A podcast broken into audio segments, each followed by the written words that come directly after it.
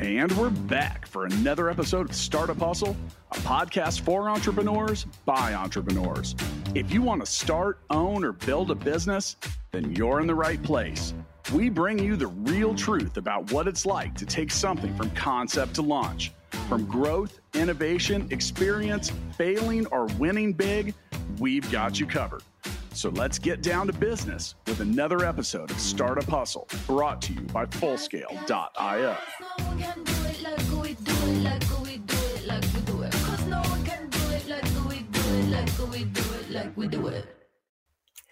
And we are back. Thank you for joining us for yet another episode of the Startup Hustle podcast. I'm your host, Lauren Conaway, founder and CEO of InnovateHER KC. And I got to tell you, friends, today's episode of Startup Hustle is powered by Fullscale.io. Hiring software developers is difficult, but Fullscale can help you build a software team quickly and affordably. And they have the platform to help you manage that team. Visit Fullscale.io or click the link in the show notes to learn more.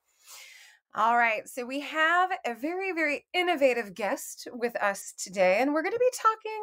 We're going to be talking about beauty, and I will tell you that our guest, who you may or may not be able to see right now, has some beautiful eyeshadow on that has already been a point of conversation. But we're going to be talking about all kinds of things with today's founder, Stephanie LaFlora, CEO of Crownhunt. Stephanie, welcome to Startup Hustle. Hi, thank you so much for having me. Happy to be here. Oh, wonderful.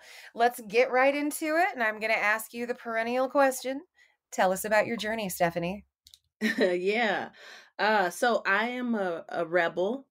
I think that's foundational to my journey. Um, always been one. I, I feel like I flipped uh, being a rebellious teenager into figuring out how to use that rebellion to do things that matter. Yeah. And the thing that I've been working on most recently is making life easier for folks with curly hair, which could sound trivial, um, except when you consider that I stumbled into this problem because I was rejected from several salons in my neighborhood by my job that could not style my hair because of the texture of my hair. Wow. And yeah. So, um, you know, being the rebel that I am, I uh, saw this as a problem to be solved. And even though I wasn't in the hair industry, I was in tech. And so I thought uh, of a solution to do that and worked with a bunch of incredible folks to do it. So um, that's always been foundational to me. It's just finding things worth doing and, and being courageous. You're well, and I mean, you, you say that you're a rebel, and I absolutely believe you. And I, I, as someone who has a touch of rebellion about her myself, like much respect game recognized game but what really stood out to me and what you were just saying like you're you're an entrepreneur at heart like you saw a problem and you wanted to solve it. And i love the fact that it's something that you experienced in your own life let's let's set the stage a little bit though. So for those of us those who are listening out in the audience who might not understand why curly hair or textured hair or so like i have super fine thin hair like talk to us about why the texture of hair can be such an important factor in maybe how people view themselves in their mm-hmm. their own perception and self-image. Talk to us a little bit about that. What is the real problem yeah, so I mean, we live in a, a interesting melting pot culture in this country. Um, and we are constantly evolving and, and and developing our awareness of those differences and our appreciation of those differences. I think as a culture, and yeah. throughout that process, uh, there have been all kinds of subtle and not, and not so subtle uh, messaging that goes to people. Um, and one of the the ways that I think this country has made it feel like you're not welcome is with hair texture. Um, mm-hmm. So people with curly, coily hair have a host of problems.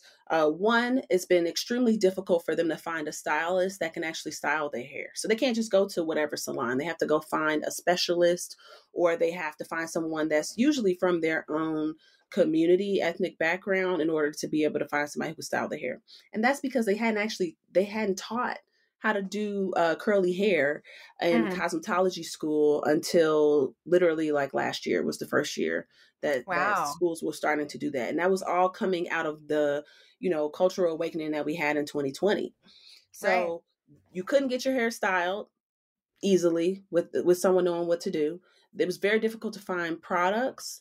Um, that's been something people are discriminated against at work and at school um, being sent home from school, being denied uh, jobs, or being asked to change their hair once they get the job. These are things that really happen, and that's why yeah. there's something called the Crown Act.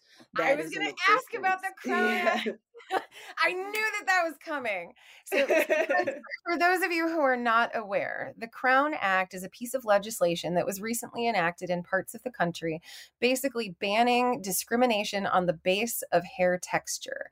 And so, what Stephanie is talking about is, you know, if you have a hair texture that it's very difficult to like, put you have to put chemicals in it and you have to like change the structure of the hair often to make it look quote unquote professional for for working environments and and that's not easy on hair right so sometimes it is easier on hair the structural integrity of the hair to do things like cornrows or dreads or it, it makes hair maintenance much easier, but those hairstyles tend to be viewed as unprofessional.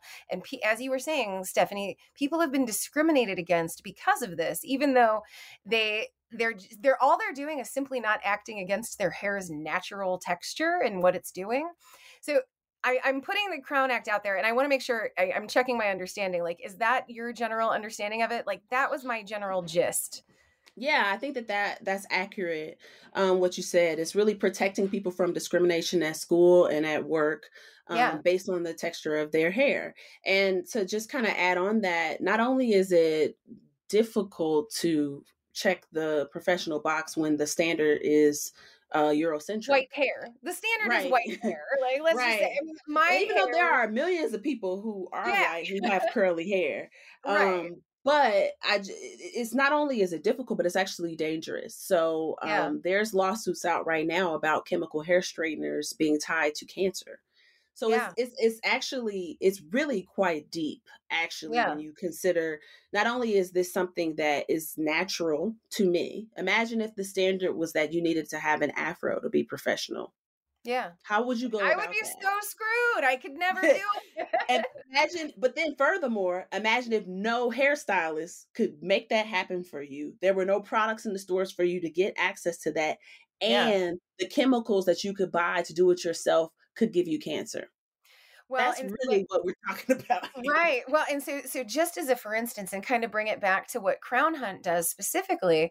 So one of the things that I've heard is that often black actresses in Hollywood, they mm-hmm. have to hire their own hair and makeup people because the mm-hmm. predominant mm-hmm. knowledge base of makeup artists and hair artists that are hired, they know how to handle white hair, but they can't safely and efficiently handle textured black hair and so often these actresses and, and this is an inequity like this is just an example of the kind of inequities that we see that is very much inextricably linked to hair and hair texture and it's not fair and it's not right and you see these kinds of situations and scenarios play out all over the place where there are deep disadvantages to having curly hair and having textured hair right mm-hmm, mm-hmm. so yeah. that that's what Crownhunt addresses. Yes, Crown Talk Hunt is yeah. Crownhunt is a platform where stylists can get education on styling curly and coily hair, and it covers the foundational aspects: cut, color, just regular care, um, hair extensions, all of the above, in order for people to be able to actually learn how to style the hair. So these are online classes that can be continuing education for a licensed stylist. Yeah. Well, and one of the things, so I so I have a set list here and it kind of gives me like little data points and things that might be interesting to talk about. But I'm actually fascinated by this because I I was not aware. But apparently 65% of consumers have curly to coily hair textures. And so by educating the stylists and how to to do this work well, you are actually opening them up to whole new customer bases, right? That's correct. Yes. Um, so what yeah, and heard- yeah oh i'm sorry go ahead. No i was just going to say and that's that's part of you know the mission is is empowering these um what i call really industrious entrepreneurs because they haven't been given the skills really to thrive and now they're being able to like gain some new skills and make some more money. Yeah. Well i love that and we're definitely going to drill down into Crownhunt a little bit but i i i just there's something very interesting to me about you, and here it is. Um, so you you didn't start out thinking that you were going to do this for a living, did you?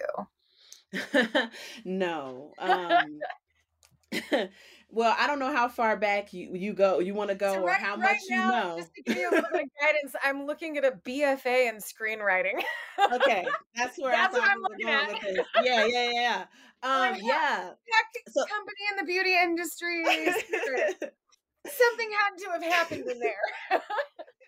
Yeah, this is a good point. Um, so uh, I am a rebel, and part of that is because I I'm an artist.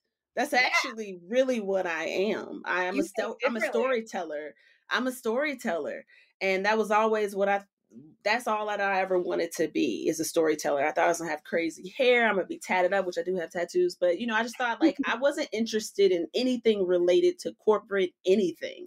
I went to yeah. college in LA. I worked in Hollywood. Like that was that was my path. Um, and so it's a long journey, but throughout that, I have always anchored in this storytelling and I have become really interested in consumer experiences as they relate to stories the story yeah. of our, our culture in this country the story the personal stories um, that people have and so i'm i through a, a osmosis found myself in these business environments and then was very interested in tech. So i pursued tech on purpose um, because of all of the incredible stories that can be told through products and services. And that sounds really like kind of cliche like i'm forcing it but i swear i really i learned that these stories can be told in really incredible ways where you can really reach people through products. So that's kind well, of well, and I mean, it evolution. started with, clearly it started with your own story. You know, again, yeah. you saw the problem, you identified it, and then you started figuring out how to solve the problem. But I, I can imagine that there's probably a lot of power in realizing and then being able to activate around other people's stories, the other mm-hmm. women. Mm-hmm. I, am going to generalize and just say women for this particular conversation, but like the individuals, the humans who experience the exact same thing and mm-hmm. experience that frustration over and over and over again. And mm-hmm. it one of the things that we talk about a lot is like death by a thousand cuts. Like it might mm-hmm. not be super irritating to not be able to find a stylist who can work with uh, with your hair if it happened one time Mm-hmm. But when you experience it over a lifetime, like it's mm-hmm. just, there's a lot of frustration that builds up. Like this thing that should be easy that other people seem to be able to easily access is not available to me. And mm-hmm. that's really, really frustrating, right? And yeah. that's a piece of narrative. Like that's what you're bringing out. You're like, hey, let's talk about this frustration and then let's fix it. yeah. And then like understanding how deeply these things connect with people and being yeah. able to to to mirror that experience in your marketing and in your storytelling is the thing that I love to do the most. And so I really connect with that whole narrative. And I kind of discovered this throughout a process of experiments that that these two uh both my tech background and my storytelling ability and my empathy because I think as a storyteller you have a lot of empathy you're you're you're trying to reflect what you see in the world and tell the stories authentically of other people. And so I think that all of that kind of came together in this interesting gumbo that has led to me being an entrepreneur, and I love it. Yeah. Well, I love that too. And I can definitely see that rebel piece of you coming out just a little bit because you're like, I'm not going to do this the traditional way. I'm going to do this my way. So, and, I, and I, I, I adore that about you. But really, let's talk about how you got into tech because that mm-hmm. that's it's not always the easiest uh, no. field to enter into, particularly as a woman. And then, hey, quadruply so as a woman of color, I would imagine. So, can you talk to us about how you entered the field and how you kind of started putting that piece of your your expertise together? Yeah, I think I always start everything that I've done in my life has started with like some deep curiosity. I love to research. It's just like something I love to do. And so I was deeply curious about um, the tech industry and in particular apps and different things like that.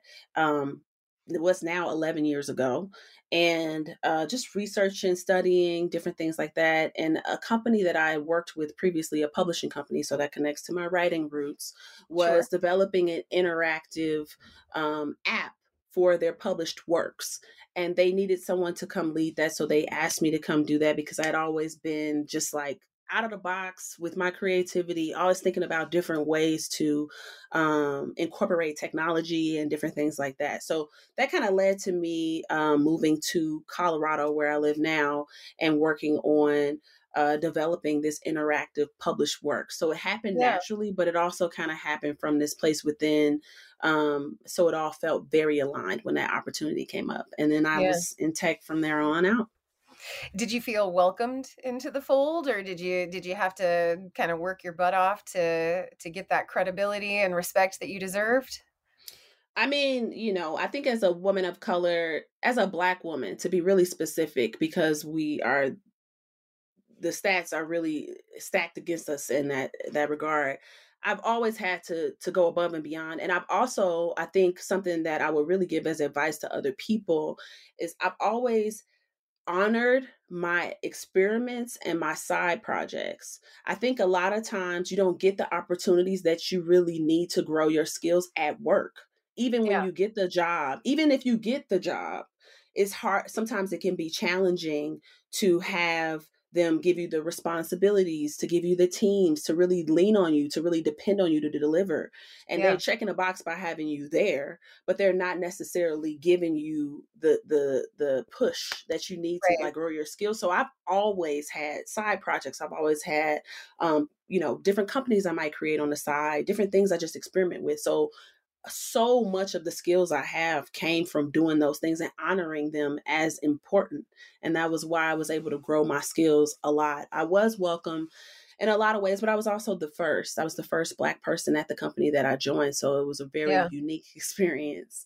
Um, well, and so, so, one of the things that, that I have noticed, and like it, just being very aware that intersectional identities complicate matters. Like every every identity from you know i am a woman to i am a, a black person to i am gay to i am disabled. Anytime you add an additional identity you there's an intersectionality that creates complication. And so for every identity it changes the way the world interacts with you and it changes the way that you interact with the world. Would you would you agree with that? Like i think it definitely layers on uh complexity in terms of your experience yeah. um and certainly when you're trying to get something done. I think that's the hardest part about it. If my goal is x i can't just do whatever the best practice is. I have to be yeah. far more creative far right. more innovative and far more persuasive than than everybody else. The and the that, playbook doesn't apply exactly and that's that that's kind of, that's what i was trying to get that was perfect you just set me up here perfectly well done uh, but you know so so the point that i wanted to make is the fact that like as an only not only are you entering this environment where your perspective is unique but you are also ex- the, the level of expectation around you you become an example and so I'll mm. give a, a, for instance. So like when I when I worked in the automotive world, um, I was frustrated a lot, and I had but I couldn't cry in the meetings. Like I was like, if you cry, Lauren Conaway, I will beat you within an inch of your life. Like if you let one tear slip out. And it was because I was very aware that as the only woman on the management team, if I cried, I was going to be the reason that the next woman wasn't hired because women are too emotional and too hysterical. And so I had to be perfect in mm. my emotional mm. regulation, mm. right? And like, mm-hmm. you, so you're smiling. I see this little smile coming across your face. I feel like you might have some thoughts, Stephanie. What you what you think? oh, I think that's where the rebellion comes in for me. And yeah. I, and it was a it's been a journey. It's just not something that I was like out of the box I mean, it's it's within me, but I had to navigate this world.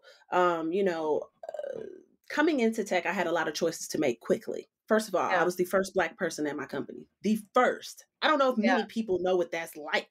Yeah. Uh, and the company that I worked at was in Boulder, which has less than 1% black people. So everywhere I went, people were just like, what are you? And what are you about? And well, and you were operating in places and spaces that were not built for you. We're oh, not oh, absolutely engineered for even, your comfort. Have, so have ever, never even considered what would happen if I showed up, you know? Yeah. like, so that's a lot.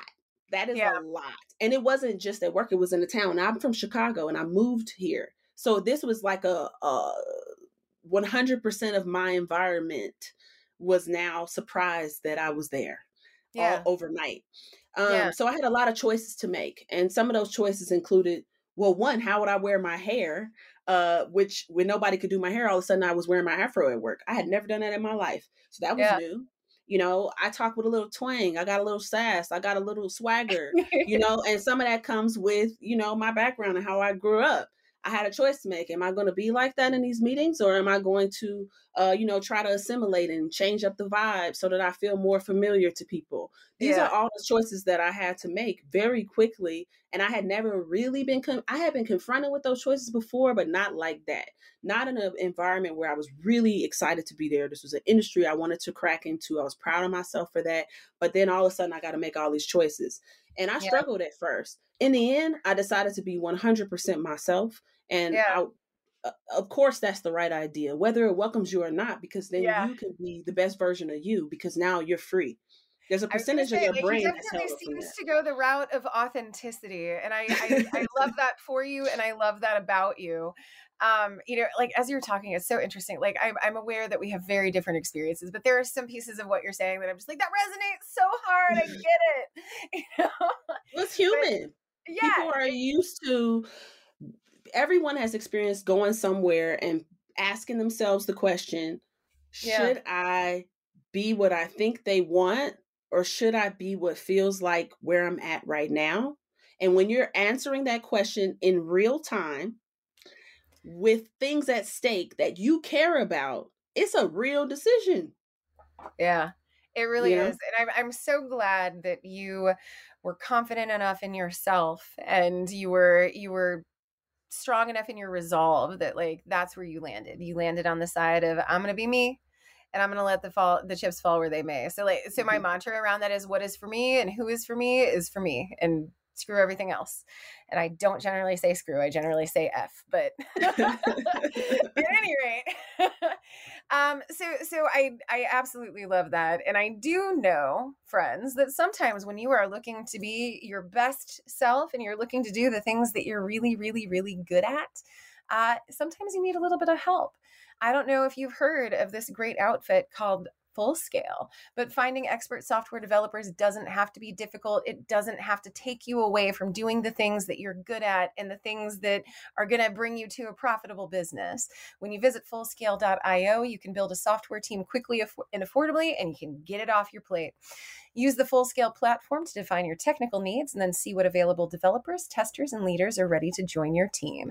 Visit fullscale.io or click the link in the show notes to learn more. Friends, we are here today with Stephanie LaFlora, CEO of Crownhunt. And we've been talking, I feel like we've kind of focused a little bit on Stephanie here. And this has been wonderful. I've been I've loved hearing your takes on authenticity and being real. And you, we even talked a little bit about code switching in there. You know, we're talking about all kinds of stuff. But I'd like to get into the the tactics and the meat of Crownhunt. So you have this technology platform. What does the average user, your your customer, experience from Crownhunt? Yeah, I think that um, first of all, when people hear what we're doing, uh, stylists, they're always really excited because there are not a lot of opportunities for people to get curly hair education. Um, there are classes that are happening live out there. Uh, they're usually really expensive. People fly across the country to go to these classes, and stylists Yeah. typically are making, you know, a, a, a average salary, not excessive. So to be able to afford to take a thousand dollar class and fly to New York or fly to LA is a lot. So people, first of all, they get something that's much more accessible because now they can take these classes online.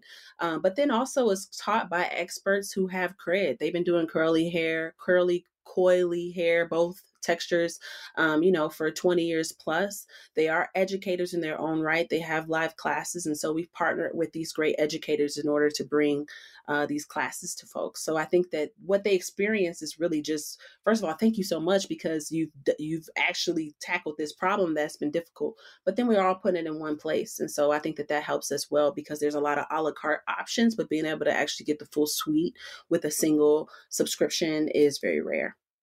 Do you so do you offer certifications? We do. So the certifications happen within the platform as you're um, taking the courses. Okay, gotcha. And so you're tracking progress, but really what you're doing is you're you're democratizing access to knowledge. And hmm that's that's the important thing cuz like I so I I actually get my hair done at a beauty school cuz I'm super cheap. And one of the things that I know is that they're they're expensive. Like it is not hmm always easy. Well, and then uh, to your point, you know, when people are flying around to access these classes, like you have to not only are you paying to for the flight and the hotel and all of that stuff, but hmm you're also missing out on business. Like often, hmm biz- small business owners and estheticians and people who do hair, they're small business owners. Make no mistake. Um, you know, those folks they have to work really, really, really hard to make that up. They're not operating with a lot of profit margin where they have hmm thousands of dollars just laying around to cover expenses for the you know three days week that they're wherever they're at getting their continuing education and continuing education just as a general deal is really important within the beauty industry right? You have to be hmm constantly looking at new tools and new techniques and so you're actually attacking you're attacking several different problems by attacking this one very very big problem. Um, so so i of course dig that. What what feedback have you been getting from the estheticians? I know they're excited but talk to us about how they feel about the actual content the the Um, different techniques and tips and tricks Yeah, uh, so stylists, I think stylists are really um, benefiting from just being able to care for hair first of all, um, because there's a lot of there's techniques and that matters a lot, but caring for the hair itself. A lot of times when people are coming into the salon, they don't actually always know how to care for their own natural hair themselves. So these things that we talked about already, like the Crown Act and uh, just the cultural shifts that are happening in the country, people are actually not chemically straightening their hair for the first time so they haven't even really had they haven't gained the skills to care for their own hair even between appointments. So right that hair care piece is really critical because people are coming back to stylists who teach them how to care for their hair in between appointments. And so that's some of the feedback that we've gotten is that how important that piece is as well. Um, another piece is extensions are always really popular. They're popular across the board, all different um, curl types, all different hair types, um, but they often aren't taught how to do different extension um, styles uh, with Mhm. different textures of hair. So that's another thing that people really have benefited from is being able to learn how to do those because those are higher priced um, services that people can offer, and and so that that one is another. Yeah. Well, I love that. And I'm I'm really curious about the technology piece now. So we've kind of talked about the learning that you can gain from the platform. But when you were putting together the kind of user experience, when you were trying to figure out what you wanted this tech tool to look like, who were you talking to? What processes were you putting in place? How did you develop the Mhm. technology itself? Yeah, so we got a, uh cohort of stylists and educators and hair product creators actually together um, to really create a map of what are the gaps within the hair experience, uh, the hair, especially the relationship between the consumer and the stylist, and that that flow from finding a client to helping them throughout their journey. And so that really became the core. We actually approached this from a lot of different angles, and we have a lot of exciting things to come um, for more solutions for people with curly hair. So we like mapped that whole thing out, and then we started to work with developers um, to figure out what would be the core MVP product. So we're still very early on. We launched our MVP in February of this year, and so we have um, you know that mvp was developed with this core problem in mind which is educating stylists and then having those core classes so the technology itself is really um, online education um, but we are developing more uh, behind the scenes particularly for consumers to help them get uh, their product and uh, their finding a stylist problem solved as well Yeah. How do you do you test the products yourself? Do you have like the healthiest hair ever? you know, I'm gonna be real with you. I like to experiment with my hair. I just like do everything. Um, but yes, we we work with uh, stylists that are testing um, what we do. We also have our courses reviewed from a um, group of stylists that are experts in the field, and so we're constantly learning, evolving uh, everything that we do. Yeah. Well, and a- as a rebel, and I, am gonna I'm gonna reframe that just a little bit because I believe that you're a rebel, but I really believe that you're an innovator. Like you are the kind of person who's like, how can we make this better, even if it doesn't go along with what we have historically done? And I love mm-hmm. that. But uh, what I want to know is I, I, would like to hear a little bit about the industry at large because when I, I I'm going to be very honest, when I think of the beauty and wellness industry as a whole, I don't think of innovation. that is not the first thing that springs to my mind. So so um what are you seeing in the space? Like are you seeing conversations changing technology adapting? Like are we are we innovating in beauty and wellness? And then my follow up and i know i'm asking you two questions at once and i'm being a little lazy about it but the follow up is at, if you are seeing those changes what do you see coming down the pipeline in the future? Or what would you like to see so yeah i got it. Um yeah. so yeah so the the the the industry has changed a lot. What really has propelled it though was 2020 2020 was a very pivotal year for every industry but the way that the beauty industry pivoted and got just honestly obliterated was the lack of diversity. Now there was lack of diversity everywhere in all the industries we know that but yeah. beauty as you just said is probably one of the least diverse industries it has been for a really long time. It's because beauty and fashion, you know, it got its whole. I feel like a lot of the value in that was acquired through exclusivity, and I don't even mean like different groups of people. I just mean it just has an exclusive vibe. You know, it's just. Yeah. It's, that's that's always been the way it is. So the pivot towards inclusivity is a really not only is it a cultural shift, but it is so opposite of the way that the beauty industry has like the ethos of the beauty industry is so opposite yeah. of that like how it's framed that what's cool about it is that the door is wide open because these different perspectives are such a cultural shift in the DNA of the big power players within the beauty industry yeah. that it's a ripe time for startups and for um, just new ideas to come in because they're scrambling to figure out how to be what people want. Right. Well, there's a lot of other people who've been on the sidelines that They're have been wanting. It's just a matter of highlighting them, making sure. Right. so, so it's actually a really cool time. So, some of those, there's a lot of technology that's happening in the hair industry. Um, uh, things like how do you create a better consumer experience? How do you have um, hair products that are more for different hair types. Target, Ulta, Sephora have been opening the doors and letting in a lot more diverse products on their shelves, and a mm-hmm. lot more mm-hmm. companies have been getting um, the sales that they've always deserved because of those doors being open to yeah. them. So I think that this is this is a really ripe time for disruption, and yeah. I think that the owners of this industry and the stakeholders are changing dramatically as yeah. well in terms of diversity. So I think it's a really fun time um, and it's long overdue. And I'm looking forward to seeing a lot more players at the table. And I'm looking forward to more consumer driven experiences because the hair industry and the fashion, the beauty industry has really been about who decides what beauty is and how yeah. they can make everybody else, you know, buy the stuff. And it's just like, that's whack. And we don't like that anymore yeah yeah I, well and i just you know i as you're talking like i'm very excited because i'm like okay here is a beauty expert like an industry expert and she's telling me that things are getting better and things are getting so i'm very excited. But i do i just think it's really important to note that the reason we're having this conversation at all and the reason that this conversation is so important to have is like it's still notable when major runway shows at Fashion Week feature diverse models.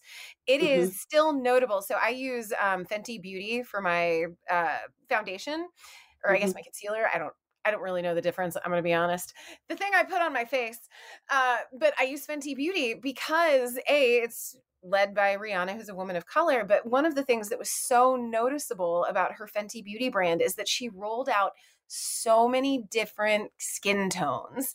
Yep. Like she was one of the first companies who instead of doing like five or six different skin tones, rolled out like 30.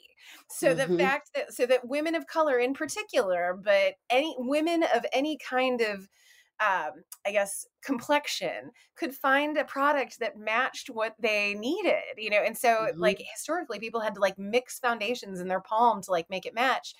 And so, like, these things, these, these inclusive practices and these inclusive companies and like this inclusive lens is still pretty new. And mm-hmm. it's still pretty notable when you see companies doing it right representing their audience as their audience actually is rather than what they think it is or want it to be, which is typically affluent white women. right? Mm-hmm. So so I just I find it like I think what you're doing and what you're talking about it's really really exciting. And I'm so glad that we're here, but I'm also so glad that there are people like you who are ready to like take us further because we still have a long way to go, mm-hmm. right? yeah, we absolutely do. And I, I think that there's a lot of folks entering this space. And I one of the things that I um, really hope for Crownhunt to be able to do is surface the consumer need and yeah. the consumer desires because I think that at the end of the day that's what every every business in this industry that's their goal is to really make the right things for the consumers to have a, a enjoyable experience and yeah. so i think that Crownhunt will start to surface up what is the what do the consumers want? What is this data? Where are we missing the mark? And and be able to show that. So that's some of the stuff that we're hoping to do soon. Yeah.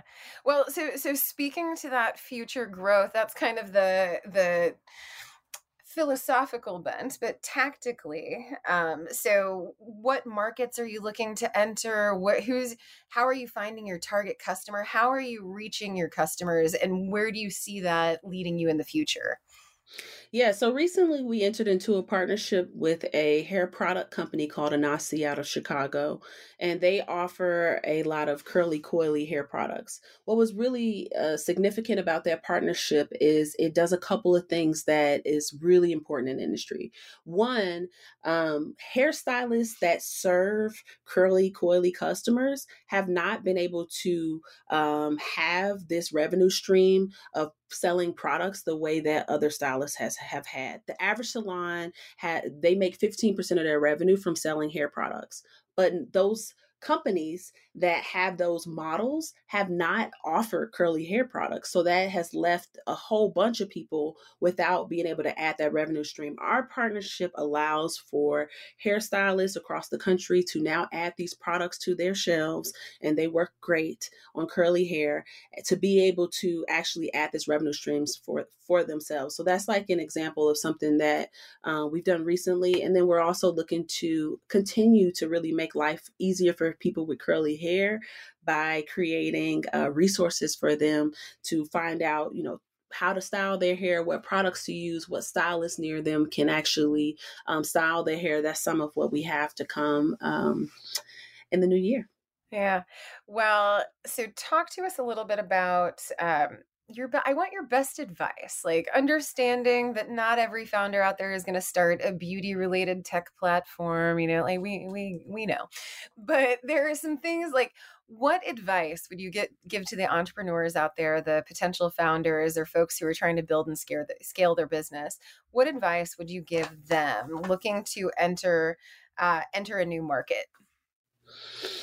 Oh gosh. Okay. Well, what, Wait, no, I'm gonna give loaded question for you. Are you just like well, okay. I have 20 million things I want to say right now? I know. I'm like, okay. I would say that my my best advice would be spend as much time with the customer as humanly possible. That is probably the best advice that I can give. Talk to them over and over again. Whatever you have, if you have a, MVP, if you have a drawing, if you have whatever, you need to be talking with customers all the time or potential customers about is this thing solving their core problem? And if not why? And and if so you know like okay then what else do we need to do? So i think that's probably my biggest advice. And then the other piece i would give i always give this because founders of color are always looking for funding. Last year Crownhunt was one in a hundred female black owned businesses to receive venture capital funding. So when it comes to telling your story, you need to be able to really have a tight pitch, understand the market size and how you are going to dominate that market and be freaking brave. Okay. Forget who doesn't get this money. Get out there and get the money anyway. Yeah. You know, like don't don't secure the bag, babies. you know, just but also find ways to to have funding with or without venture funding. Yeah. Always have the backup.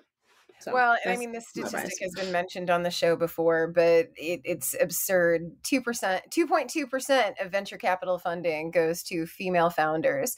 0.000, say there, I think there might even be a few more zeros in there, but 0.0006% goes to companies founded by women of color. And so there are deep inequities in there. So yeah, like let's not rely to put all of our eggs in the VC basket. Um, but no, I think that that is very, very core, valuable advice. And thank you so much for sharing it. So we have come up to the human question. And I have one. Actually, all right. Yep, I have one. Here it comes. What are your pet peeves? Uh, my pet you seem pretty chill. I am very chill. I am that is a true. This is me every day, even on the yeah. worst day. That's really how I am. um, I would say my pet peeve is people who don't want to try new things. Yeah. Like oh. new food, go to new places, new hairstyle, new whatever. Like, I'm I'm a very adventurous person. Like that's my DNA. So trying new things is the thing. So if I'm interacting with somebody, if I hang out with somebody, not being willing to try new things, I'm just like, come on, what is life? Yeah, I'm done with you. Wash my hands of it. Uh, no, I that is awesome, and uh, I'll tell you what. If you ever come to KC, we're hanging out because let's do I it. I feel like we would have a good time, just kind of leading each other blindly and doing crazy things. Uh, but I got to tell you, Stephanie, thank you so much for taking the time to chat with us today. It was really, really fun learning about your journey, and I, I I'm so proud of you. And I hope this doesn't sound condescending, but I'm so proud of you and I'm so proud of Crownhunt. You're doing some really, really cool stuff. Thank you. Thank you so much for having me. It was joy to share about it. Awesome. All right, friends, I've got to remind you one more time that today's episode of full or today's episode of Startup Hustle is sponsored by Fullscale. If you need to hire software engineers, testers, or leaders, Fullscale can help. They have the people and the platform to help you build and manage a team of experts. When you visit fullscale.io, all you need to do is answer a few questions and then let the platform match you up with fully vetted, highly experienced software engineers, testers, and leaders. At Fullscale, they specialize in building long term teams that work only for you. Learn more when you visit fullscale.io. Friends, thank you so much for coming back and listening to us week after week. We are extraordinarily grateful. It is a joy to put uh, to put this show on for you, and we want to keep doing it. So keep on coming back, and we'll catch you next time.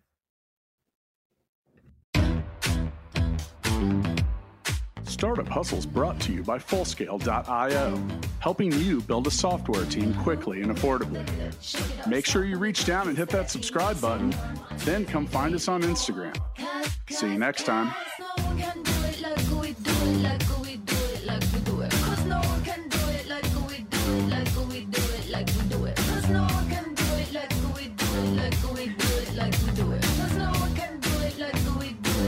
we do it like we do it.